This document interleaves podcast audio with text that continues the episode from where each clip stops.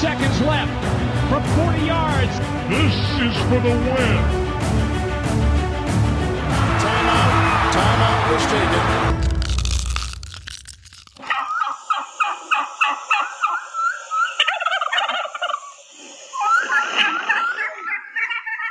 Hallo und herzlich willkommen zur neuen Folge von Icing the Kicker, dem NFL-Podcast in Kooperation zwischen dem Kicker und der Footballerei. Happy Thanksgiving zusammen. Ihr habt es natürlich alle erkannt, das waren schöne Truthahn-Gurgeräusche.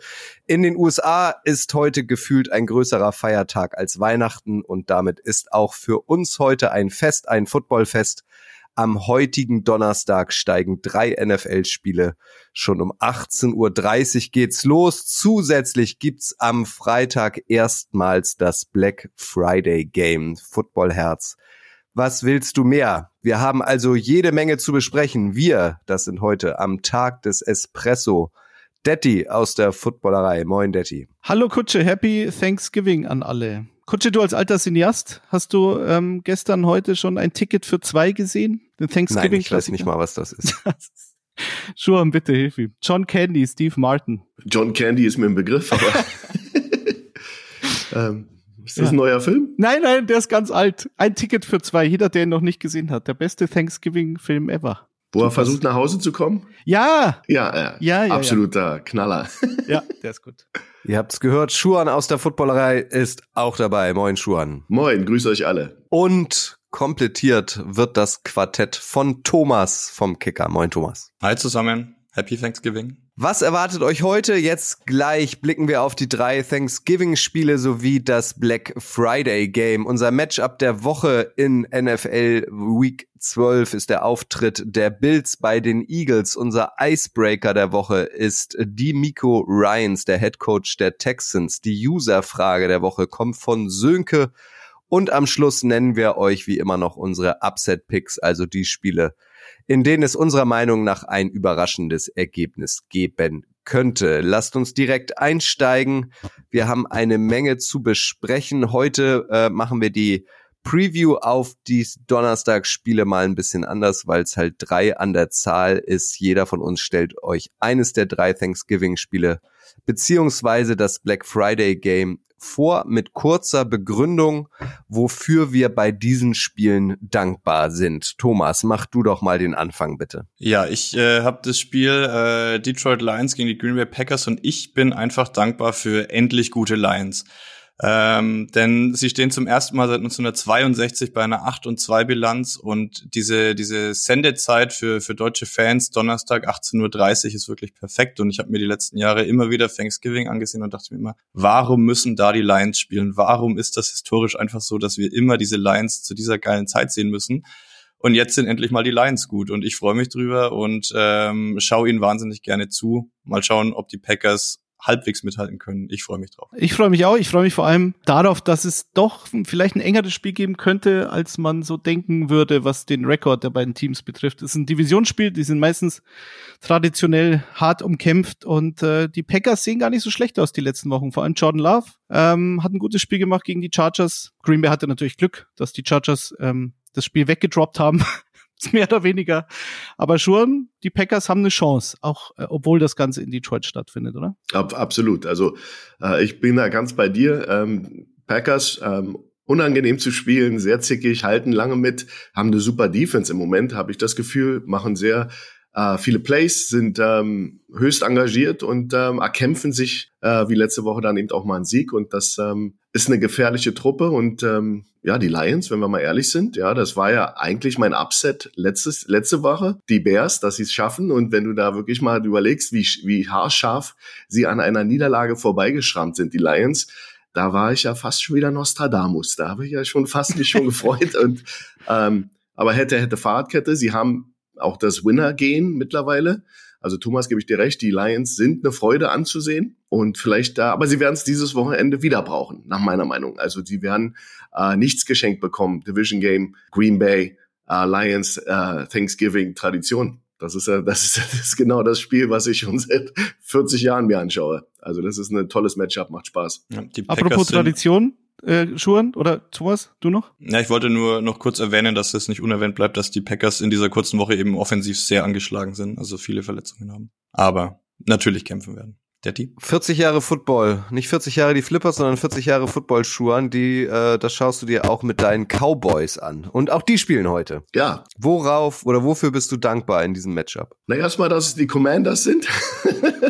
mit, mit einem 4-7-Record, ähm, die ähm, Probleme haben, Sam Howell zu protecten. Ähm, sie werden einen Pass Rush sehen, den sie jetzt äh, eine Weile nicht gesehen haben, haben selber einen guten Pass Rush, aber ich glaube, dass die äh, Cowboys und ich auch sehr dankbar sind, dass es diese, diese Woche äh, und heute gegen die Commanders geht, die so ihre eigenen Probleme haben. Und ich bin dankbar, dass Dallas einigermaßen spielt. Ähm, man darf nicht unter, unter den Teppich kehren, dass Dallas bisher Sub 500 Games gewonnen hat, äh, an der Zahl sieben, also gegen Teams, die äh, mehr verloren haben als gewonnen haben bis, bis zum heutigen Stand. Und ähm, das ist natürlich ein bisschen äh, erschreckend und ein bisschen ähm, ja, da, aber da kommen die Commanders natürlich mit einem Losing Record perfekt. Das sind anscheinend die Teams, die die Cowboys schlagen können und äh, also die Cowboys besiegen können. Und äh, wenn man sieht, dass die äh, Commanders vier der letzten fünf Spiele verloren haben, dann ähm, bin ich ganz, ganz dankbar, dass es heute die Commanders sind. Eventuell das letzte Spiel für Ron Rivera. Detti, meinst du, das passiert, dass der noch in der Saison gefeuert wird? Mm, ja, ich find's schade, weil ich mag, mag Ron Rivera und ähm, ich meine, wie du das letzte Woche gegen die Giants verlieren kannst, habe ich immer noch nicht so ganz begriffen. Also, die hatten über 400 Yards Offense, ähm, hatten 28 First Downs, haben Tommy DeVito neunmal gesackt und verlieren trotzdem mit zwölf Punkten Unterschied. Also das war schon gut, der Pick Six am Ende. Da wollte Howell den Ball wegwerfen ins Aus und da stand halt blöderweise so ein blauer Verteidiger noch rum. Also, da haben sie sich schon sehr dämlich angestellt. Ähm, ja, ich weiß nicht, klar, es ist dann eine lange Woche. Da könnte man so einen Coaching-Wechsel vornehmen. Andererseits, ja, ich weiß nicht, ob sie es tun. Äh, ich weiß nicht, was die Alternative ist. Schuhen, was sagst du? Also ich, ich, ich denke, sie haben ganz ansehnlich gespielt, aber natürlich auch sechs Turnover produziert. Und ja. das ist natürlich, ähm, das, das sind sechs Chancen für Herrn DeVito, Punkte zu machen. Und ähm, äh, wenn es nicht zu der Haus war, schon direkt. Und äh, von daher wundere ich mich nicht über die Niederlage, weil Turnover sind eben äh, das Zünglein an der Waage, besonders bei zwei Teams, die strugglen wird's dann das eine Team machen, das dann eben den Ball besser absichert und, und protected. Und das ist, äh, glaube ich, schon der Grund gewesen. Ähm, Sam Howell nochmal. Sam Howell gefällt mir als Quarterback. Ich bin mittlerweile äh, auf dem auf dem Hype Boat oder Hype Train von Sam Howell aufgesprungen. Ich finde, das ist ein klasse Quarterback. Ich habe ihn jetzt mehrmals beobachtet. Das liegt nicht an ihm. Da waren noch ein paar paar Dinge, ein zwei Picks war noch. Da war der Arm schon auf halb acht gedreht vom Defender. Da ist der noch mal rausgeflutscht der Ball. Das sind so Dinge, die passieren.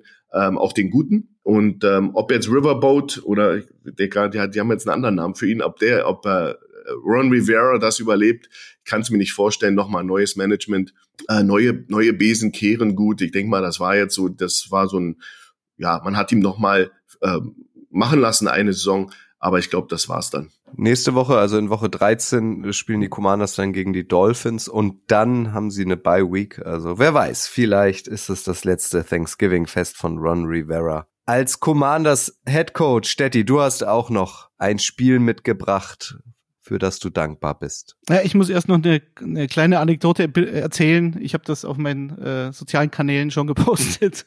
mein Thanksgiving war letzte Woche schon. Ich war in einem Wirtshaus, in einem klassisch bayerischen Wirtshaus hier ums Eck mit ein paar Freunden und dann hat sich äh, neben uns ein Pärchen gesellt, beide so Mitte 30, ähm, sehr sympathisch, die uns dann gefragt haben, ähm, was man hier denn essen kann in Bayern. Und dann sagte ich, äh, naja, Schweinebraten ist nie eine schlechte Wahl. Es hat sich herausgestellt, das waren zwei US-Amerikaner. Dann hat er meinen Cincinnati Bengals Hoodie bemerkt, ähm, der Typ, und sagte ja, ob ich denn Bengals-Fan sei. Dann meinte ich, nö, nicht wirklich, aber ich mag sie sehr gern. Und ähm, wo er denn herkommt, dann sagt er, er lebt in Kansas City. Dann sagt er, dann bist du Chiefs-Fan. Dann sagt er, um, actually, I played for the Chiefs. dann habe ich in dem Wirtshaus äh, in Bayern äh, Andy Studebaker und seine Frau Mallory Studebaker kennengelernt. Ähm, Andy Studebaker war zwischen 2008 und 2015 NFL Outside Linebacker, hat bei den Chiefs gespielt, bei den Colts gespielt. Dann haben wir so ein bisschen unterhalten, wie gesagt, wahnsinnig sympathische Menschen. Ähm, und dann äh, hat er gesagt, von welchem Team ich denn Fan sei. Dann sage ich, na ja, so seit Anfang der 2000er von den Seahawks. Sagt er, naja, die Zeit als Matt Hasselbeck Quarterback. Sag ich, ja genau. Ja, der ist, ist ja ein guter Freund von mir. Warte kurz. Und dann hat er mir, hat er Matt Hasselbeck in diesem Wirtshaus angerufen und ich habe zehn Minuten mit Matt Hasselbeck, mein Top, einer Top 3 All-Time Lieblings-Seahawks-Spieler aller Zeiten, äh, habe ich da mit ihm telefoniert. Also das war mein Thanksgiving und äh, ich bin immer noch fassungslos, äh, was für Zufälle es so gibt, aber so ist das. Hast du ihm von deinem Buch erzählt?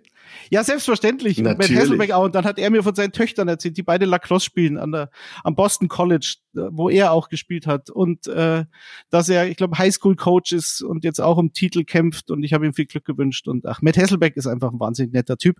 Dachte ich mir vorher schon. Jetzt kann ich es aber quasi bezeugen. Äh, ich bin aber äh, Thanksgiving tatsächlich auch noch dankbar für das äh, Spiel heute Nacht. Seahawks gegen 49ers. Ähm, mir schwant Übles. Äh, Seattle spielt allerdings zu Hause in diesen fürchterlichen neongrünen Trikots, aber in diesen Trikots sehen sie meistens ganz gut aus. Und äh, ja, ob sie wirklich eine Chance haben, bezweifle ich momentan. Aber immerhin kann Geno Smith spielen, weil die, also so sieht's aus zumindest, die Drew Lock Experience ähm, würde ich mir da gern ersparen bei so einem Primetime-Game. Deswegen mal sehen. Aber das Spiel gegen die Rams darfst du nicht verlieren und ich glaube, das wird ihn dann im Endeffekt auch das Genick brechen, was die Playoff-Chancen anbetrifft. Jetzt spielen sie gegen die 49ers zu Hause, dann in Dallas, Schuhan, äh, nächsten Donnerstag, dann in San Francisco und dann gegen die Philadelphia Eagles. Und dann kann es natürlich passieren, dass dieser Winning Record kein Winning Record mehr ist. Mal sehen. Die letzten drei Spiele haben die 49ers gegen Seattle mit einem Schnitt von 15 Punkten Unterschied gewonnen und sind gut drauf. Brock Purdy ist wieder auf MVP-Kurs. Ähm, nachdem er so eine kleine Schwächephase hatte, haben sie jetzt Jacksonville und Tampa weggeschossen. Also Weiß man denn schon mehr von der Verletzung von Geno Smith? Naja, es ist wohl so eine, so eine, so eine Sehne am Ellbogen, als da Aaron Donald in ihn reingerauscht ist. Ähm, eine Contusion, also ist halt eine Prellung der Sehne, wie auch immer, wahrscheinlich ziemlich geschwollen. Aber er ist er dann am Sonntag auch wieder reingekommen. Zum Schluss war dann leider too little too late, aber den Unterschied zu Joe Lock hast du schon deutlich bemerkt. Aber ich glaube, keine Ahnung, 35 Strafen oder was sie hatten. Also das Spiel haben sie weggeschenkt und das ist äh, bitter.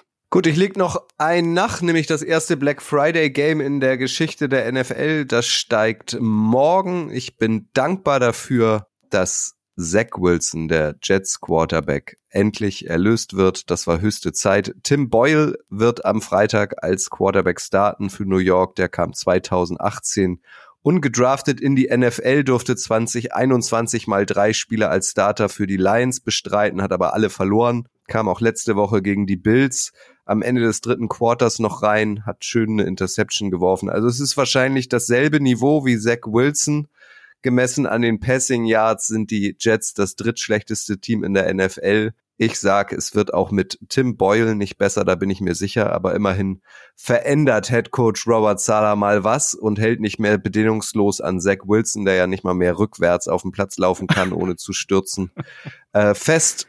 Also um es kurz zu machen, ich, ihr könnt mich gern korrigieren. Das wird trotzdem ein deutlicher Auswärtssieg für die Dolphins am Black Friday meiner Meinung nach. Ob da nun Zach Wilson oder Tim Boyle steht, ist eigentlich völlig irrelevant. Oder ist für einen von euch, sind die Jets für einen von euch jetzt plötzlich der haushohe, haushohe Favorit mit Tim Boyle?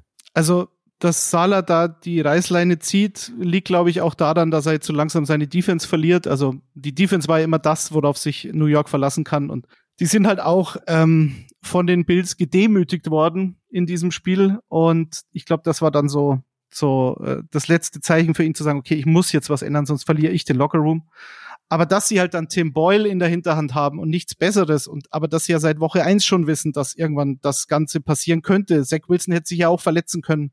Tim Boyle war vier Jahre auf dem College, drei davon bei Yukon, eins bei Eastern Kentucky und hat in diesen vier Jahren zwölf Touchdowns und 26 Interceptions äh, zu verzeichnen. Ist seit fünf Jahren in der NFL, hat mal drei Spiele für die Detroit Lions gestartet, 2021 äh, so auch diese Covid-Saison, also Jared Goff ist da auch mal ausgefallen, hatte 526 Yards, drei Touchdowns, sechs Picks. Ja, und ist halt so ein, also ich, mich wundert's, dass jemand mit so einem College-Resümee überhaupt in der NFL untergekommen ist und bis jetzt hat er noch nicht bewiesen, dass er da auch hingehört. Also Schuhan, so ein Quarterback, der seinen ersten Start macht, von dem gibt's ja nicht wirklich viel Tape. Da kann es natürlich sein, dass er so eine Defense überraschen kann, aber da, da braucht schon viel Fantasie, oder? Wahrscheinlich. Ja, na, Tim Boyle ist eben auch wirklich die letzte, letzte Wahl. Ähm, sie sind ja in die Saison mit Aaron Rodgers gegangen, da war dann Zach Wilson Nummer zwei, äh, Tim Boyle war vielleicht die Nummer drei. Ähm, durch die ganzen, äh, durch das ganze Quarterback-Theater bei den Jets ist das natürlich alles verschoben. Mutig, ihn da reinzuschmeißen, ähm, weil das, das wird nicht funktionieren. Und Miami, ähm, ja, die, die werden natürlich äh, ihre große Freude damit haben.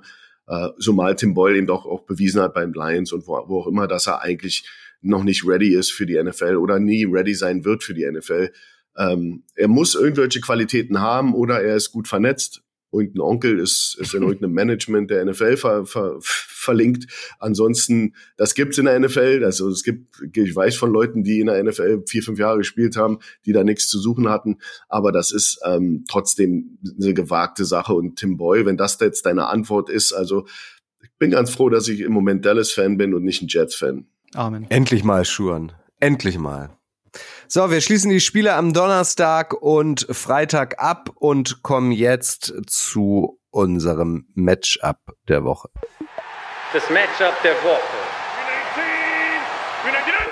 Das lautet die Bills zu Gast bei den Philadelphia Eagles. Kickoff ist am Sonntag um 22.25 Uhr unserer Zeit. Die Bills haben in Spiel 1 nach der Entlassung ihres Offensive Coordinators Ken Dorsey gegen die eben schon besprochenen Jets gewonnen. Die Eagles das Topspiel.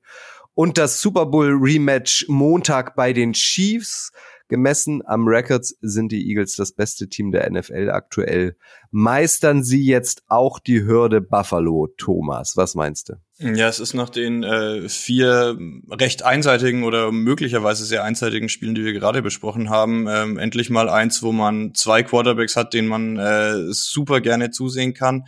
Ähm, Hurts gegen Allen, das ist ein Top-Duell vor der Saison, wenn man ähm, jetzt nicht so weiß, wie die Saison bei den Bills lief, hätte man das auch locker als Super Bowl tippen können. Ähm, ich freue mich sehr darauf und für mich ist so das Matchup ähm, ganz klar, wo es entschieden wird, die Bills Secondary gegen die Eagles Receiver. Ähm, darauf kommt es für mich an und da wird es entschieden, ähm, wie sehr eben die Bills Defense dann, die sich jetzt gesteigert hat, die ja schon schon einige Ausfälle hatte mit äh, Matt Milano allen voran, der wirklich so dieser Anker dieser Defense war und jetzt in den letzten Wochen haben sie sich wieder stabilisiert. Klar, wir hatten jetzt auch letzte Woche dieses Spiel gegen die Jets. Wir haben über Zach Wilson gesprochen. Das war wirklich keine Aufgabe. Aber ähm, sie machen jetzt wieder einen besseren Eindruck und äh, sie haben halt auch sehr viel Druck auf dem Kessel. Die Eagles ähm, kommen jetzt mit, mit viel Euphorie nach dem Sieg gegen die Chiefs. Ähm, wird sehr spannend, wie gesagt, für mich. Matchup klar, Bills Secondary gegen diese bärenstarken Eagles Receiver. Bei der Bills Secondary, Schuhan, muss man natürlich eins beachten. Also äh, ich glaube, wir haben es alle mitbekommen. Taylor Rapp, den ich irgendwie schon aus Rams Zeiten mochte, ist natürlich ein ehemaliger Washington Husky. Natürlich mag ich ihn. Ähm, und ist so momentan oder in der Saison eigentlich so der dritte Safety im Kader bei den, bei den Bills. Das Problem ist dadurch, dass sie Matt Milano verloren haben, der ja einer der besten Coverage Linebacker der Liga ist, haben sie jetzt ähm, das Ganze umgestellt. Also bei offensichtlichen Passing Downs äh, kommt Jordan Poyer, der ja eigentlich Safety spielt, immer so in diese Coverage Linebacker Rolle rein und in dem Moment äh, ist dann Taylor Rapp immer auf die Safety-Position gerutscht. Das heißt, er ist jetzt nicht so der klassische Backup-Safety, der ein bisschen wehtut, weil du halt die Tiefe dann nicht mehr so im Kader hast, sondern der ist schon einer, der relativ viele Snaps bei wichtigen Downs hatte. So, und der ist ja auf der Trage dann aus dem Stadion gefahren worden. Ähm, dazu kommt, sie haben ja True Davis White schon vor einigen Wochen verloren, den Top-Cornerback, und haben jetzt auch Dane Jackson und Taron Johnson zwei weitere Cornerbacks, die wahrscheinlich ausfallen, weil sie eine Gehirnerschütterung haben. Auch aus diesem Spiel gegen die Jets. Und dann wird's halt langsam dünn. Und wie, wie Thomas gesagt hat, also Devonta Smith äh, und Brown, das ist, also es gibt dankbarere Gegner, glaube ich, wenn du so viele Verletzungsprobleme hast. Ähm, Gott sei Dank haben sie kurz vor der Trade Deadline noch Rasul Douglas geholt äh, aus Green Bay, der jetzt gegen die Jets zwei Picks hatte und einen Fumble recovered hat. Aber glaubst du schon, dass die Defense in Buffalo so viel Manpower hat, um gegen die Eagles Offense zu bestehen? Also man wünscht sich das natürlich auch im, im, im, Sinne des Spiels, dass wir ein tolles Spiel sehen, aber es wird natürlich tierisch hart. Also äh, Brown, der äh, Receiver der, der Eagles, hat ja die 1000-Yard-Marke jetzt geknackt. Ähm, du hast mit Devontae Smith natürlich auch, auch einen tierisch auf, auf, äh, auffälligen Spieler, fast 700 Yards oder 630 Yards. Ähm, und du hast das Laufspiel natürlich, wo Jalen Hurts natürlich auch ein großer Faktor ist mit den Design QB Runs Swift als Running Back. Also da, da kommt auf sie eine Lawine zu mit einer der besten Offensive Lines der, der NFL. Da kommt natürlich eine, eine Mammutaufgabe auf sie zu. Und ähm, ja, die Frage ist, können sie können sie diese Turnover kreieren? Kann Douglas nochmal äh, zwei Picks machen? Kann, das sind die, die Dinge, die ihm wichtig sind. Äh, Ball Possession, Josh Allen genug Chancen geben. Ähm, Fehler, die er machen wird, weil er ist sehr fehleranfällig dieses Jahr, der Quarterback der Bills, dass man dem sozusagen genug Chancen gibt, um den Ball zu, zu übers Feld zu driven und zu scoren. Und äh, Philly ist eben aber auch ein sehr ausgeglichenes Team und äh, die spielen auch auch ähm, sehr hart in der Defense, also die Front vier der der ähm, Eagles. Ja, Jalen Carter, das sind natürlich äh, Cox, das sind natürlich alles auch äh, das Punktstück dieser dieser Defense und die werden eine Menge Druck auf Josh Allen machen und dann ist die Frage, hast du genug, genug Waffen, um eben auch diese Drives zu beenden? Also da werden viel Goals nicht reichen. Und ob die Defense jetzt diese, mit dieser ganzen Verletzungsmisere, da sind ja ein, zwei, die du erwähnt hast, die mir gar nicht bewusst waren, dass die nicht dabei sind, das natürlich oder höchstwahrscheinlich nicht dabei sind. Wenn das der Fall ist, dann fängst du an, schon irgendwelche Street Free Agents einzusetzen oder Leute, die wirklich sehr weit unten im Depth Chart waren. Und das wird hart gegen das ja, auf das, das uh, arguably das beste Team in der NFL im Moment. Und ähm, wird schwer. Ich kann es mir, ich kann mir nicht vorstellen, dass das ein Low-Scoring äh, wird. Ich kann mir vorstellen, dass die äh, Eagles ja 30 plus machen werden. Die Frage wird eben sein, können, kann Buffalo mitscoren? Kann Buffalo gegen diese Defense mit mitscoren? Können die Gabe Davis, äh, Cook, ähm, Allen selber mit seinen Füßen, ähm, ja, Diggs, können diese Leute eben ja, Momentum generieren und Punkte aufs Scoreboard bringen. Das wird, glaube ich, da eine riesen, riesen Frage sein, weil Philadelphia wird scoren. Äh, auch Jalen Hurts in der Verfassung, wie er im Moment ist, ähm, mittlerweile neun Touchdowns erlaufen, obwohl Allen sieben erlaufen, erlaufen hat. Aber bei, bei äh, ähm, Jalen Hurts sind es eben auch designed Plays. Äh, das ist also ein Running Back im Backfield, der eben bestimmte Plays auch designt sind für ihn als Running Back zu agieren. Josh Allen ist ja eher so der Scrambler, der Spielzüge verlängert, wenn es nicht da ist, losrennt. Also wie du schon sagst, wir gehen jetzt mal alle davon aus, dass die Eagles scoren werden und scoren können, gerade gegen so eine dezimierte Defense. Auf der anderen Seite der neue Offensive Coordinator Joe Brady, ich weiß noch, Joe Brady, da war doch was. Und dann, ah ja, der war doch mal bei den Panthers. Äh, unter Matt Rule war er noch Offensive Coordinator. Und Joe Brady war, glaube ich, damals Passing Game Koordinator bei LSU, da in dieser Joe Burrow, äh, Jamar Chase Zeit und so weiter.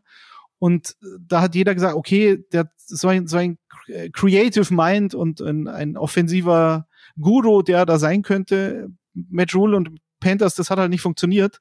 Dann ist er bei den Bills untergekommen, was mir auch nicht bewusst war, und ist halt jetzt ähm, äh, befördert worden sozusagen. Ich bin ich bin sehr gespannt, wie diese Offense weitergeht, weil jetzt gegen die Jets, das sah schon sehr geschmeidig aus, hatten 32 Punkte, das waren die meisten seit Woche 4, fast 400 Yards gegen eine Jets-Defense. Ne? Also da waren wir uns ja alle einig, Top 3 Defense in der Liga. Äh, Würde ich auch immer noch so behaupten und stehen lassen. Aber gut, das war auch notwendig, glaube ich. Du hast gegen die Bengals verloren im Primetime, gegen die Broncos, gegen zwei AFC-Teams im Playoff-Hand. Die Broncos, zu denen kommen wir vielleicht später noch. Aber sie müssen scoren. Und sie haben äh, wochenlang, als Dawson Knox ausgefallen ist, ist Dalton Kincaid, der Rookie äh, Tight End, äh, ist so richtig ins Rollen gekommen. Sie haben aber halt diese Offense auch komplett umgestellt. Ähm, sogar noch unter Dorsey. Also sie haben sehr viel 11 Personnel mit drei Receivern gespielt. Zu Beginn der Saison war es eher dieses 12 Personnel mit zwei Titans auf dem Platz. Und ohne Dawson Knox funktioniert das halt nicht mehr so wirklich. Und ähm, das wird auch interessant, ob sie das wieder ein bisschen umstellen. Sie haben natürlich noch einen Titan im Kader, so ist es ja nicht. Aber ähm, Khalil Shakir ist zum Beispiel deshalb, der da letzte Woche auch diesen langen Touchdown-Pass gefangen, öfter auf dem Platz äh, als Slot-Receiver. Also mal sehen, wo die, wo die Reise hingeht. Ähm, Tommy, was erwartest du dir von Joe Brady oder der Bills Offense in dem Spiel und auch in den nächsten Wochen? Es wird jetzt äh, ein, ein weiterer sehr guter Test. Also ähm, die Entwicklung stimmt mich aber positiv. Du hast das Spiel gegen die Jets angesprochen. Das sah äh, von der Offense schon wirklich geschmeidig aus. Da gebe ich dir völlig recht. Wurde dann ja hinten raus auch noch so ein bisschen ugly, aber irgendwie hat man blieb man da bei sich und hat dann die Punkte gemacht.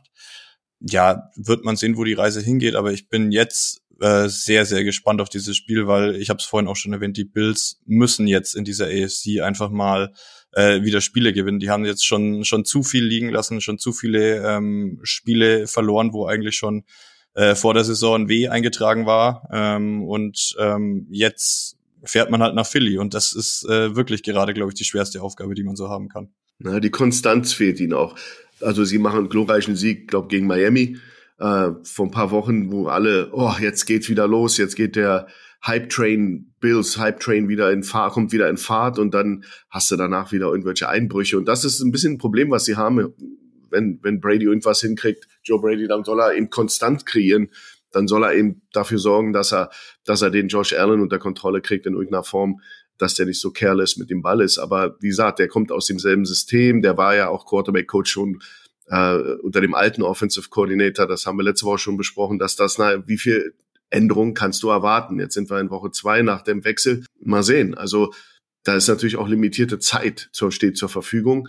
Also viel an System wird er nicht ändern können. Aber vielleicht kann er kann er ja neuen, frischen, frisches Verständnis für die, für die Ball Security in diesem Spiel natürlich auch äh, vermitteln und dass man vielleicht ein bisschen Konstanz in der Offense kreiert. Ich hoffe. Ich finde es ganz schön krass. Eigentlich sind die Eagles ja äh, schon seit Anfang November äh, in den Playoffs. Also da haben sie gegen die Cowboys gespielt, das haben sie gewonnen. Dann hatten sie eine Bye Week, jetzt haben sie bei den Chiefs gespielt, das haben sie gewonnen. Jetzt kommen die Bills, danach geht's gegen die 49ers, dann wieder gegen die Cowboys, dann noch gegen die Seahawks. Gut, dann kommen so Giants, Arizona und nochmal Giants zum Abschluss. Aber das Programm der Eagles ist echt schon knüppelhart aktuell. Daddy, leg dich mal fest, wer gewinnt denn das unser Matchup der Woche? Äh, ich glaube die Eagles. Und dann wird's ähm, interessant in Buffalo, weil dann spielen sie gegen die Chiefs, gegen die Cowboys und gegen die Chargers. So, und wenn du, da musst du, die drei musst du gewinnen, äh, weil sonst bist du in der AFC vielleicht gar nicht in den Playoffs. Und das wäre schon, das wäre schon massiv.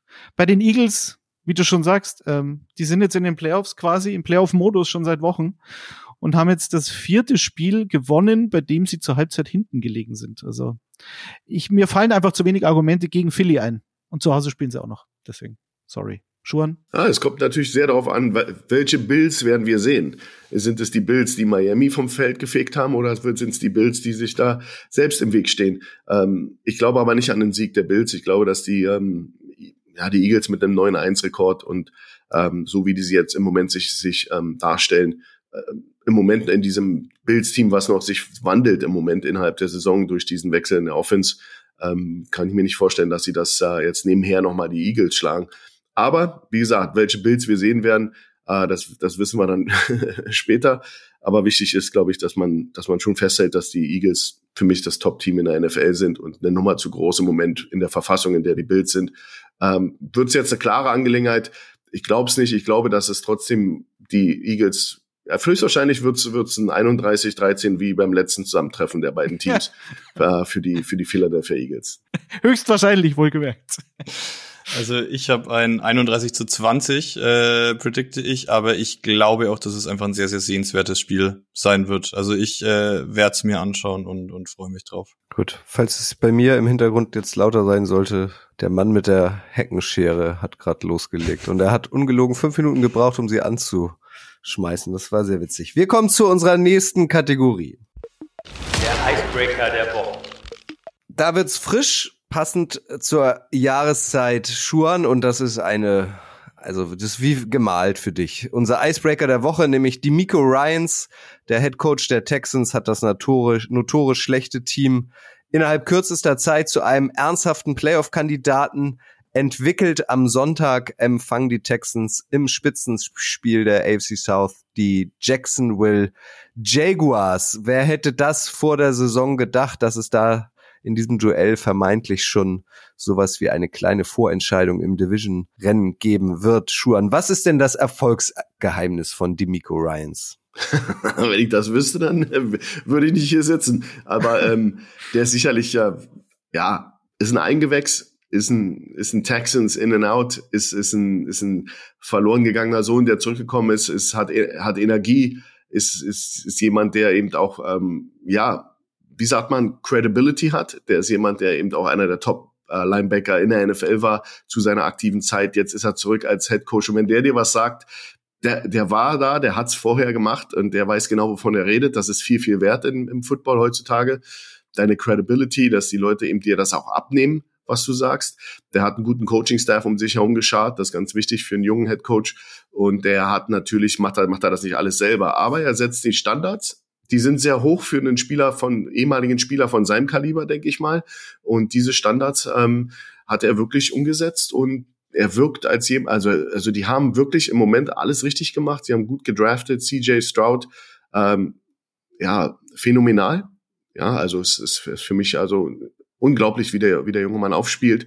Und sie haben ja aus einem Loser einen Winner gemacht. Innerhalb eines Winters oder eines, eines Sommers haben die es geschafft, diese Mannschaft umzudrehen und ähm, zu einem Gewinner zu machen, zu einem Contender zu machen in der NFL. Sie waren die Lachnummer der NFL über die letzten Jahre und er hat das in Windeseile geändert, was auch immer er macht. Diese Einsicht habe ich nicht. Ich weiß nicht, was er macht. Ich weiß nur, was er macht, macht er gut, was immer das auch ist.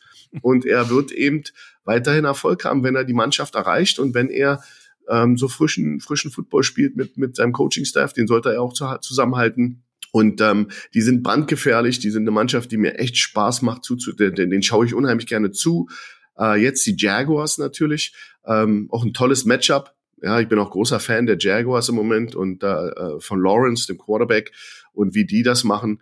Aber äh, für mich die Überraschung des Jahres sind die Houston Texans äh, und ähm, ähm, CJ Stroud äh, und die ganze Story drumherum, die ist wirklich einmalig und äh, Rookie Head Coach, super Pick. Der, der haben auch viel Glück gehabt, muss man dazu sagen, dass der, dass der so phänomenal spielt, ähm, der Quarterback. Aber für mich natürlich sicherlich viele Dinge, die er richtig macht, seine Art.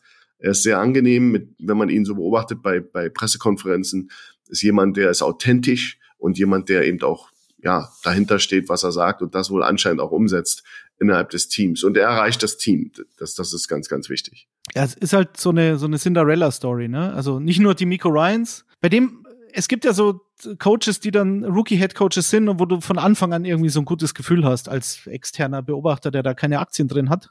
Und ich, ich, ich mochte ja die Texans äh, spätestens seit dem, seit dem Woche 18 Spiel in der letzten Saison, weil alle geschimpft, ah, wie dumm kann man sein, diesen First Pick Overall wegzuschenken und was ist das denn für ein schwachsinniges Team und wieso tanken die denn nicht? Die wissen ja nicht mal, wie man tankt. Und nee, darum geht's nicht. Ich glaube, Jonathan Greenard, der Defensive End, den sie, der jetzt immer noch im Kader ist und eine super Saison spielt, hatte da so einen Fumble Recovery Touchdown gegen die Colts. Alle sind völlig eskaliert und abgegangen. Und solche Spieler, die brauchst du halt im Kader und die brauchst du, um da so eine, so eine Kultur zu etablieren. Und das hat die Miko Ryans mitgebracht, dass dann sich der zweite Pick overall als CJ Stroud herausstellt, der da fast schon auf MVP-Kurs ist, ist eine andere Geschichte. Aber irgendwie im Team vorzuwerfen, dass sie nicht mal tanken können, finde ich immer scheiße, weil es geht um die Spieler. Und da sage ich Respekt, Jungs. Ihr, ihr fightet auch in Woche 18, auch wenn es um gar nichts mehr geht, in Anführungszeichen. Und ja, jetzt haben sie halt drei Spiele in Folge gewonnen mit insgesamt zehn Punkten. Ähm, also mit insgesamt zehn Punkten Vorsprung äh, über drei Spiele gesehen, Thomas. Das ist ja jetzt so eine Chemie in dieser, in diesem Team, das sich auf den Platz überträgt. Natürlich haben sie ein bisschen Glück und natürlich hat CJ Stroud jetzt auch mal äh, Mist gebaut letzte Woche mit drei Picks, aber trotzdem hat's gereicht. Und darum geht's doch. Es geht ja nicht darum, dass die ins AFC Championship Game kommen, sondern dass man die Texans wieder ernst nimmt, oder? Das nimmt man auf jeden Fall. Und äh, zwei Punkte zu dem, was du gerade ausgeführt hast. Also ähm, so, so ein bisschen mussten sie ja auch erfolgreich sein, weil jetzt einfach auch mit diesem, mit diesem Uptrade noch auf Position drei im Draft war es natürlich auch super aggressiv, dieser Move. Also jetzt nochmal irgendwie unten rumzudümpeln und äh, um gar nichts zu spielen, konnte man sich auch einfach gar nicht leisten. Hat man den Druck an, auf, auf den Head Coach, auf den Rookie Head Coach auch einfach gleich mal ähm, gebracht und gesetzt und das geht aktuell halt einfach alles auf. Und ob sie jetzt, äh, wenn sie den, den First Overall gehabt hätten, ob sie dann auch CJ Stroud genommen haben, möglich. Ähm, sieht jetzt halt im Vergleich zu Bryce Young wirklich äh, wie der ganz, ganz große Stil aus. Ich möchte jetzt Bryce Young noch nicht abschreiben, aber ähm, ja, so wie die Texans da aktuell auftreten, ist es einfach bärenstark. Und auch zu diesem Woche 18 Spiel ähm, von letzter Saison nochmal zurück ähm, dass sie da gewonnen haben das und und wie Lovie Smith der der Head Coach da dann einfach noch so ein bisschen gegrinst hat weil er glaube ich auch schon wusste was passiert. Und da ähm, dass sie einfach zwei Coaches hatten zwei Head Coaches hatten die one and done waren finde ich äh, ist ja auch so ein so ein äh, No-Go eigentlich oder da hat man so ein bisschen die die Kultur der Texans gesehen, aber jetzt, wenn man äh, rückblickend draufschaut, war da vielleicht wirklich dieser ganz große Plan, Demico Ryans, den bekommt man dann in dieser Saison und auf den setzt man dann und der Ex-Spieler und jetzt ist es eben diese Cinderella-Story. Aber dass die Texans so lang ähm, jetzt oder oder dann einfach zwei Headcoaches verheizt haben, ja, hat hat ihnen ja auch nicht nicht viel Positives oder oder nicht viele äh, Sympathien eingebracht. Und jetzt, äh, wie sehr sich das da alles gewandelt hat und wie gerne man jetzt wieder die Texans schauen kann und dass sie jetzt mit einem Sieg gegen die Jaguars äh, mit den mit dem großen äh, Divisionsrivalen gleichziehen können, ähm, ist schon krass, ja. Wollt ihr euch auch in diesem Spiel festlegen, wer gewinnt, Detti? Ja, das ist schwierig, weil deine Jaguars halt auch so äh, schwer einzuschätzen sind. Also die kriegen, äh, kriegen den, den, äh, die Hucke voll gegen die 49ers. Völlig chancenlos. Und äh, spielen dann eine Woche später wieder sehr überzeugend. Ähm, die Texans sind nicht gerade ihr, ihr, ihr, ihr Wunschgegner, eher der Angstgegner in den letzten äh, Jahren. Jetzt das Hinspiel sozusagen, Anfang der Saison haben sie auch schon verloren. Das war ja so das erste Ausrufezeichen, und zwar deutlich. Zehn ähm, der letzten elf Spiele haben die Jaguars gegen die Texans richtig. verloren. Ich weiß noch, ich glaube, ich habe Woche drei war das, oder? Da habe ich das als Upset-Pick genommen, weil ja gut, die Statistik lügt ja nicht. Aber da war CJ Stroud auch noch nicht so hot. Und dann jeder so, hey, Moment mal, was ist denn da los? Ja, ich, ich bleib bei den Texans, wieso denn nicht? Ähm, die Miko Ryans macht auch jeden Spieler besser. Der hat da hier Blake Cashman. Ich weiß noch, vor Jahren, das war so ein, so ein Rotations-Inside-Linebacker bei den Jets, danach nie wieder gehört. Dann denke ich mir, der ist noch in der NFL. Das mir, das überrascht mich. Und ist halt klarer Starter in den letzten Wochen. Will Anderson, wenn jeder über Stroud spricht, spielt er auch eine super Saison. Also dieser Nummer drei Pick, den hat er auch schon gerechtfertigt. Derek Stingley, Jalen Petrie, diese, also diese Rookies vom letzten Jahr und ich glaube beide letztes Jahr. Ja, top, macht alle besser und wird gegen Jacksonville gewinnen, sage ich jetzt mal so. Schuhan. Ja, na, es fällt mir auch schwer, ähm, gegen die Texans zu äh, wetten im Moment, aber äh, Vorsicht, die Jaguars, ich habe jetzt, ich muss hier gezwungenermaßen, meine Tochter ist eben Jaguars-Fan und wir müssen mal uns die Spiele anschauen und dann hat man natürlich einen sehr guten Einblick und die Jaguars sind gefährlich, die Jaguars ähm, ähm, haben eben auch die Mittel, um die Texans zu schlagen. Ob sie jetzt einen, eine Phobie haben oder einen Knacks weg haben, bei zehn Niederlagen in elf Spielen in der, Letz äh, in, in der Historie. Schwer zu sagen. Ich glaube aber, dass wir so ein Aufbäumen vom CJ Stroud sehen. Die werden das Spiel analysieren. Du hast recht, das waren drei Interceptions, die ihm doch teilweise sehr unnötig waren. Da war er ein bisschen über, ja, der, der Ball teilweise zu spät raus. Das sind also die Dinge, wo, wo dich die NFL ganz doll dafür bestraft, wenn der Ball eine Sekunde zu spät raus ist. Bei einem seiner Picks zur Sideline raus war das so offensichtlich, dass er da einfach eine Sekunde ähm, ja, noch, noch so ein bisschen im College Football war. Aber ich glaube, die werden das, die Lehren daraus ziehen. Und ich glaube, die werden die Mittel haben und auch die, den, den Schwung im Moment, um, um, ja, den vierten Sieg in Folge einzufahren. Und ich denke mal, die Jaguars werden es ihnen aber unheimlich schwer machen. Und ich beiß mir da ein bisschen auf die Zunge, weil, wie gesagt, das kann natürlich auch das ist ein Spiel, wo es in beide Richtungen gehen kann und es ist eben sowieso eine Week-by-Week-Liga geworden. Du weißt sowieso nicht, ich würde nie Geld wetten in der NFL, ähm, aber am Ende des Tages, glaube ich, werden die Texans äh, ihre, ja, ihre Schlüsse ziehen aus den, aus den Fehlern, die sie gemacht haben im letzten Spiel und werden sicherlich stark da rauskommen, besonders auf der Quarterback-Position. Und dann wird's ähm, der Wille, die Defense, die werden es dann machen ich glaube, Texans werden es ein enges Spiel gewinnen. Ist für mich auch äh, super knapp und äh, ganz schwer vorherzusagen. Ich würde dann, glaube ich, mit dem etwas, weil sie in ihrer Entwicklung schon etwas weiter sind und den reiferen Kader haben mit den Jaguars gehen. Aber es ist super knapp. Vielleicht wird's auch endlich mal das erste Unentschieden in dieser Saison. Wir warten immer noch drauf. Das kann ja nicht sein. Worauf wir nicht mehr warten müssen, ist unsere nächste Kategorie. Herr, Herr Godell, noch eine Frage. Lassen Sie uns noch eine Frage für die User, bitte. Und in der geht es wie immer um euch jeden Montag in der Instagram Story des Kicker und danach dann auch in der Instagram Story der Footballerei. Fragen wir euch proaktiv nach euren Fragen, nach eurer Meinung. Ihr sollt auch Teil dieses Podcasts sein. Wer kein Social Media nutzt, ist auch herzlich eingeladen, uns eine E-Mail zu schreiben. Entweder an info at kicker.de oder an redaktion at footballerei.de. Sönke hat das gemacht. Liebe Grüße an dieser Stelle. Und der fragt, schaffen die Denver Broncos noch die Playoffs und gibt es doch ein Sean Payton-Effekt. Das ist der Head Coach. Kurz noch zur Erklärung. Vier Siege am Stück zuletzt für die Broncos nach einem katastrophalen Saisonstart. Äh, stehen jetzt bei 5-5 und müssen am Sonntag gegen die Browns ran. Detti, wird die Siegesserie der Broncos weitergehen und ist das der Sean Payton-Effekt? Der Mann mit der Heckenschere, Kutsche. Das wäre auch gut. Der macht das super. Guter also ich meine, die machen das ja auch beruflich. Horror-Thriller. Ich habe mich da auch schon öfter dran probiert. Bei mir sieht das nicht ganz so gut aus. Ja. Thanksgiving ist übrigens auch ein Filmtipp noch. Das ist äh, klassischer Slasher, so ein bisschen wie Halloween von John Carpenter und ich weiß, was du letzten Sommer getan hast.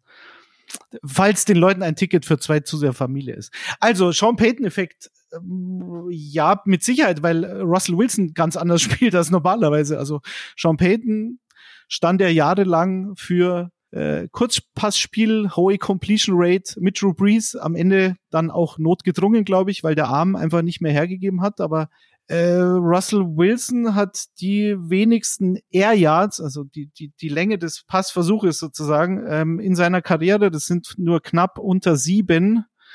So wenig hat er noch nie gehabt. Und man kennt ihn ja aus Seattle immer diese Mondbälle, diese Regenbogendinger übers halbe Feld. Ähm, auf Tyler Lockett meistens. Das sah schon immer toll aus. Aber braucht natürlich auch wahnsinnig Zeit, bis sich so ein Play dann entwickelt. Und er rennt hinter der O-Line hin und her, von links nach rechts und irgendwann haut er halt dann so ein Teil raus. Und das spielt er halt jetzt in, Denver völlig anders. Nachdem das letzte Jahr nicht besonders gut gelaufen ist, glaube ich, war Sean Payton da schon ähm, gut für ihn. So. Er, er wirft auch irgendwie wahnsinnig viel Pässe auf Running Backs, das ist auch eher untypisch für ihn. Ich glaube 14 letzte Woche Sunday Night äh, auf Running Backs und 16 Passversuche auf Receiver. Also das ist schon alles so dieser Sean Payton-Stempel. Elvin Kamara lässt grüßen und winkt aus New Orleans. Ähm, Wilson hat jetzt 19 Touchdown-Pässe, das ist die, der drittbeste Wert in der Liga. Und äh, eine Touchdown-Interception-Rate von äh, knapp fünf Prozent äh, oder beziehungsweise 4,8 so. Das ist die beste in der Liga. Und er hat schon äh, vier Game-Winning-Drives bei den fünf Siegen der Broncos gemacht. Also Wilson funktioniert und die Defense äh, performt. Die haben jetzt, glaube ich, zwölf Turnover in drei Spielen gehabt. Äh, Thomas, sagst du, es ist ein Sean Payton-Effekt und vor allen Dingen führt er dann in die Playoffs, weil das ist ja auch Teil der, der Frage. Ähm, ich, ich konnte mich bei dieser User-Frage noch dran erinnern, dass wir in einer Folge, wo ich auch dabei war, äh, mal über die Broncos, Broncos Defense gesprochen hatten und da die Frage war, warum sind die eigentlich, nachdem sie letztes Jahr Top 10 waren, äh, jetzt so schlecht und eine der schlechtesten der gesamten NFL. Klar war da auch dieses 70-Punkte-Spiel in Miami äh, noch in, in der Verlosung mit drin. Aber ich äh, glaube wirklich, dass es so ein Sean Payton-Effekt ist, dass sich jetzt da eben viel eingespielt hat, dass jetzt so das Scheme auch äh, klarer wird, dass jetzt die, die Abläufe immer besser funktionieren, diese Defense hält, diese Offense, ja, damit irgendwie auch besser umgeht. Und äh, ja, diese, diese Turnover, wie von dir angesprochen, Teddy, das ist natürlich alles immer ein bisschen fluky, das äh, kannst du so nicht vorhersehen, das äh, passiert in der Woche mal, äh, also so Ketchup-Flaschen-mäßig, dass dann plötzlich äh, kriegst du alle und dann mal wieder zwei, drei Wochen lang kommt gar kein Turnover bei rum, aber ja, die letzten Wochen stimmen bei den Broncos wirklich extrem optimistisch und sie sind wieder äh, ansehbar. Also sie haben ja auch ähm, ziemlich viele Primetime-Games bekommen, wo man dann auch sagen kann, boah, dieses Team in Primetime spielen, äh, ganz Amerika schaut zu, das ist wirklich eine Qual, aber jetzt mittlerweile ähm, kann man die Broncos wirklich wieder richtig gerne schauen. Das ist schon eine krasse Entwicklung. Ja, ich finde auch diesen Peyton-Effekt, den sieht man am besten auch bei äh, Russell Wilson. Also das hat ein bisschen gedauert, aber du siehst eben auch, dass ähm, sein, sein Ruf ihm ja vorauseilte, dass er ein Quarterback-Whisperer ist und jemand ist, der ähm, die letzte Chance sein kann für Russell Wilson. Und ähm, im Moment sehe ich da den größten, den größten äh, Unterschied zum Beginn der Saison. Ja, wir haben die Defense, die hatten äh, ein schreckliches Spiel gegen Miami. Ähm, dass sie Football spielen können, das, das wussten wir aus dem Jahr davor. Und ich kann genauso wie Detti nicht glauben, dass, ne, dass eine Defense innerhalb von einer Offseason ähm, ähm, so abstürzen kann. Und wir sehen jetzt, dass das eben auch ein Flug war, dass das äh, eine Defense ist, die habe ich mir mit sehr großen Augen angeschaut, weil ich natürlich nach so einer Niederlage gegen Miami mit 70 Punkten natürlich dann schaue, wie reagiert so eine Defense in der NFL, weil das sind natürlich, äh, ist natürlich ein Super-GAU gewesen und die Reaktion war super, strukturelle Probleme, Run-Fits, die ja auch wahnsinnig äh, äh zu sehen waren gegen Miami, wo einfach auch bestimmte Spieler oder bestimmte Seiten des Angriffs von Miami unterbesetzt waren, wo einfach ein Head vor ein Head war. Die konnten jeden blocken und dann war das ein, Spaziergang in die Endzone. Das gibt's jetzt nicht mehr. Die haben die Fits ein bisschen äh, angepasst und die machen jetzt fundamental die Sachen besser und schon ist man ist man dabei und äh, kann sein Potenzial ausspielen. Was ich mir die Mühe mache, gemacht habe, ist, ich habe mal auf den äh, Rest-Schedule geguckt der Broncos und du hast eben jetzt die Browns, ähm, ich sag mal einfach so, was ich denke. Browns werden sie verlieren, Texans kommen danach. Da glaube ich auch nicht, dass sie die schlagen. Äh, besonders wenn CJ Stroud jetzt einen Sieg einfährt gegen die Jaguars, haben die ihren Lauf. Dann kommen die Chargers. Das ist, könnte ein Sieg sein. äh, nach meinem Empfinden. Lions werden sie nicht schaffen. Patriots, danach ist ein Sieg, nach meiner Meinung. Chargers nochmal, sie könnten einen Sweep machen gegen die Chargers und am Ende sind es die Raiders, die ihre eigenen Probleme mit einem Interim-Headcoach haben. Also die könnten vier Siege einfahren mit einer großen Überraschung in einem der anderen Spiele fünf Siege, dann bist du bei 10-5. Ähm, dann, ähm, ja, wer weiß, wo es hingeht, ob sie damit in die Playoffs kommen. Wie gesagt, man muss ja sehen, wie sich das alles gestaltet in der AFC West. Aber am Ende des Tages haben sie die Chance. Also sie sind jetzt nach, sie haben sich aufgerappelt und sie können ähm, jetzt sozusagen mit, mit ein paar Siegen, die möglich sind. Wie gesagt, vier sehe ich auf alle Fälle, die möglich sind ähm, können sie auf alle Fälle sich da in, in der Hand begeben und dann muss man schauen, wie die, der Rest der Liga sich, sich äh, in Richtung Playoffs bewegt. Aber Grundlage von allem ist natürlich eine weitere Steigerung von Russell Wilson, eine weitere Steigerung des Angriffs. Und die Defense muss weiterhin eben so spielen, wie sie im Moment spielen. Also wenn, wenn man sich jetzt die letzten, die nächsten beiden Spiele ansieht, also eben Sonntag gegen Cleveland, die bei 7-3 stehen, also ich lasse da die Broncos gewinnen, weil die Browns, die Defense ist sensationell die Broncos Defense ist in den letzten Wochen opportunistisch hin oder her und klar kann man die Takeaways nicht mit einplanen sozusagen, aber sie sind halt da, das ist Fakt.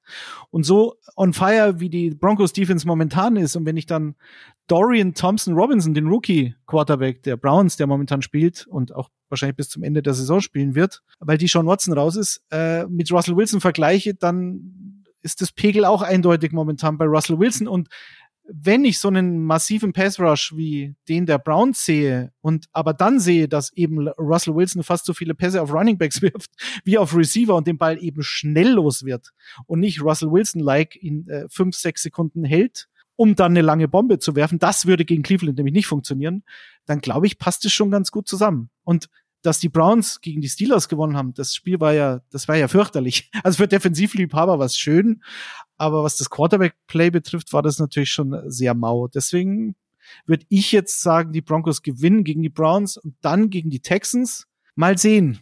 Ähm, hängt davon ab, was die Texans jetzt wieder gegen Jacksonville machen. Also, ne, so. Also, so wie, wie wir halt immer. Wir können, nächste Woche sieht wieder alles völlig anders aus. Thomas. Das ist der Spaß an der NFL. Gut, Sönke. Wir hoffen, deine Fragen wurden zu deiner Befriedigung beantwortet. Einen haben wir noch. Achtung, Achtung, Upset Das gehört zu Icing the Kicker wie der Truthahn zu Thanksgiving, nämlich unsere Upset Picks der Woche, die Spielpaarung, in denen es unserer Meinung nach ein überraschendes Ergebnis geben kann. Thomas, du darfst den Anfang machen. Also bei welchem Team es immer überraschende Ergebnisse geben kann, sind für mich die Los Angeles Chargers, die es wirklich schaffen, so kuriose Matches hinzulegen, so kuriose Scores und auch gegen jeden Gegner Spiele eng halten zu können. Und die Ravens sind natürlich ein unheimlich dickes Brett zu bohren und eines der Top-Teams der AFC, aber für die Chargers äh, ich weiß nicht, habt ihr diese, diese Pressekonferenz gesehen mit Brandon Staley, wie gereizt dieser Trainer war. Also da ist, ich, ich würde mal, äh, wenn jetzt nicht noch ein kleines Wunder passiert und ein, ein äh, Sieg gegen die Ravens wäre für mich auch ein kleines Wunder, ehrlicherweise, äh, dann ist der Typ definitiv weg und äh, also allerspätestens nach der Saison, aber kann ich mir vorstellen, dass da in Season noch was passiert, wenn sie jetzt nicht die Ravens schlagen, woran ich natürlich glaube in dieser Kategorie.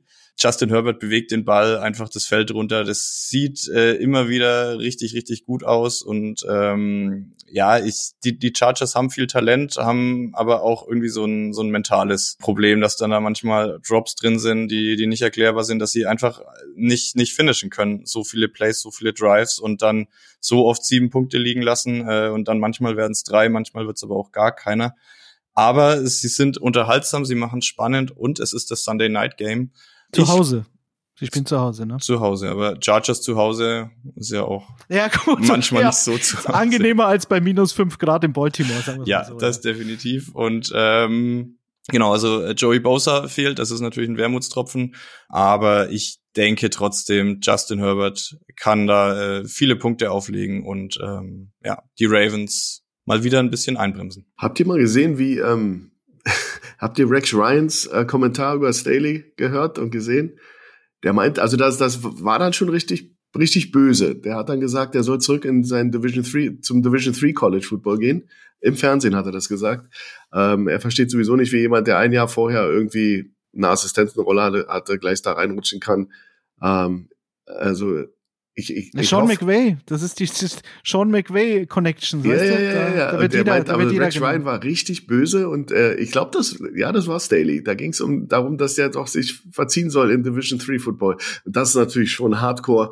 Ähm, und ähm, das ist natürlich, ähm, wenn du jetzt schon so von Kollegen angegriffen wirst in den Medien, ähm, der ist ja auch ein Trainer, der Rex Ryan, dann, dann ist das natürlich auch Ey, es viel. ist aber auch Rex Ryan, entschuldige Schuhe. Ja. Das ist so, als wenn Jeff Fischer jetzt sagt, dass Brandon Staley sich verpissen Ja, soll. aber oder? Rex Ryan ist eben noch jemand, der, der krank, äh, krampfhaft einen Job sucht seit Jahren. Ja. Und äh, Eben. der wird eben immer übergangen. Und dann kommen eben so diese Empörkömmlinge in seinen Augen und ähm, kriegen dann eben diese lukrativen Jobs und er Diese und seine, scheiß sein. Clan, der Ryan-Clan, wird eben übersehen. Und das, äh, das spielt sicherlich auch eine Rolle. Und dann wollte ich Das euch ist mal ungefähr fragen. so, als würde Peter Neuruhr jetzt sagen, der Tuchel bei Bayern, also der hat da gar nichts zu suchen, der soll jetzt nach Westenbergskreuth, oder?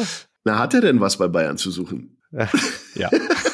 Nein, ich sag's ja nur. Ich meine, wie gesagt, aber und eine andere Frage, die ich euch alle mal stellen möchte in Sachen Chargers ist, was war mit Bosa los? Wieso hat er da heulend auf dem Wagen gesetzt, gesessen, wenn es am Endeffekt ein, ja, ein verstauchter Knöchel war?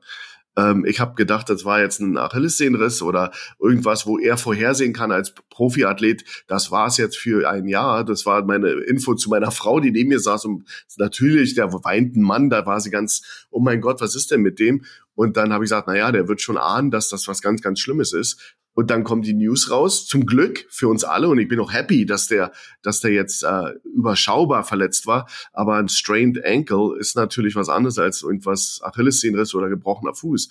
Habt ihr das auch so empfunden oder war das jetzt? Vielleicht waren das Freudentränen. So, dass er da in dem Moment schon merkte, ach, ist zum Glück nichts Schlimmes. Und dann war er so erleichtert und hat geweint. Also ich, jeder, jeder verarbeitet sowas natürlich anders und es ist kein Angriff auf ihn als Person, aber ich war schon so ein bisschen überrascht, von einem Profiathleten so eine Reaktion zu sehen, ähm, wenn es dann im Endeffekt wirklich nur ein verstauchter Knöchel war. Ja, das, das Ding ist ja, vielleicht hat's geknackt und dann, äh, also Ankle Sprain kann ja, kann ja auch der Riss der Außenbänder sein. So, das ist ja dann Ja. diese High Ankle, Low Ankle Sprain und so. Und vielleicht dachte er, okay, das, äh, vielleicht ist es doch ein Knöchelbruch und da hat ihm sein Körper dann was anderes vermittelt. Mhm. So, kann ja, kann ja durchaus sein. Aber ja, klar, ich bin auch froh, dass es so ist. Was bei den, bei den Chargers natürlich und Brandon Staley, man kann natürlich schon sagen, weil ich jetzt auch gelesen habe, ja, und diese Drops und Keenan Allen und völlig unverständlich. Also diese Sonne in Green Bay. Also ich meine, ich glaube in Dallas ist es so, ne, wo du halt, wenn wenn die Sonne zu einer bestimmten Tageszeit ähm, da durch ins Stadion reinscheint durch diese Glasscheibe, dann siehst du halt nichts. So, das ist halt Fakt. Und in der Wiederholung bei diesem an der Goal-Line hat doch äh, Keenan Allen, also wirklich between the numbers und der macht halt so. Also ihr seht's im Podcast schlecht. Ich äh, schlage mit den Händen über meinem Kopf und der war halt hier auf Brusthöhe. Der hat den halt einfach nicht gesehen und dann kann man sowas schon mal droppen. Also das gebe ich Keenan Allen dann schon. Das Quentin Johnston, also da hat man vor dem Draft gesagt, okay, der ist zwar physisch ein Ex-Receiver und könnte für die tiefen Dinger so ein Nachfolger von Mike Williams sein, aber hat halt im College schon Probleme mit Drops gehabt und war im College schon eher einer, der so Yards after the catch macht. Also eher das, was Say Flowers, der gefühlt einen halben Meter kleiner ist, ähm, halt auch sehr gut kann und von seiner Separation lebt. Sie haben sich aber für Johnson entschieden und eben nicht Say Flowers genommen.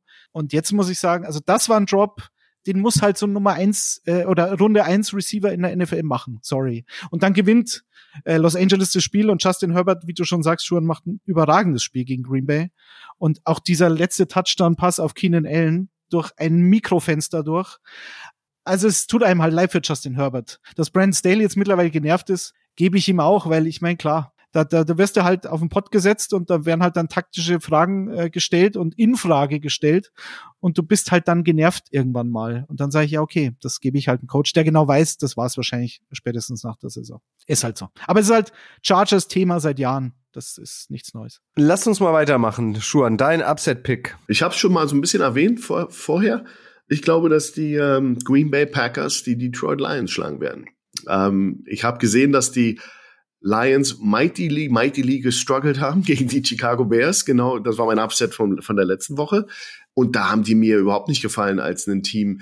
Die, die haben dann in den letzten ja, Minuten des vierten Quarters haben sie dann in irgendeiner Form das Spiel noch umgerissen. Das muss man machen, das muss man können, das können sie. Sie sind natürlich auch ein, ein Team, was das Gewinnen und das Grinding out von Siegen perfektioniert haben unter, unter dem Head Coach Campbell. Aber Green Bay ist für mich genau so ein, so ein Team im Moment. Die, die fighten, die haben, Love hat gut gespielt. Du hast eine Defense, die für mich über, die ist natürlich nicht eine Top-Defense der NFL, aber die spielen gut, die ähm, spielen hart, sie äh, machen viele Dinge richtig in Green Bay und das hält sie lange, lange in den Spielen.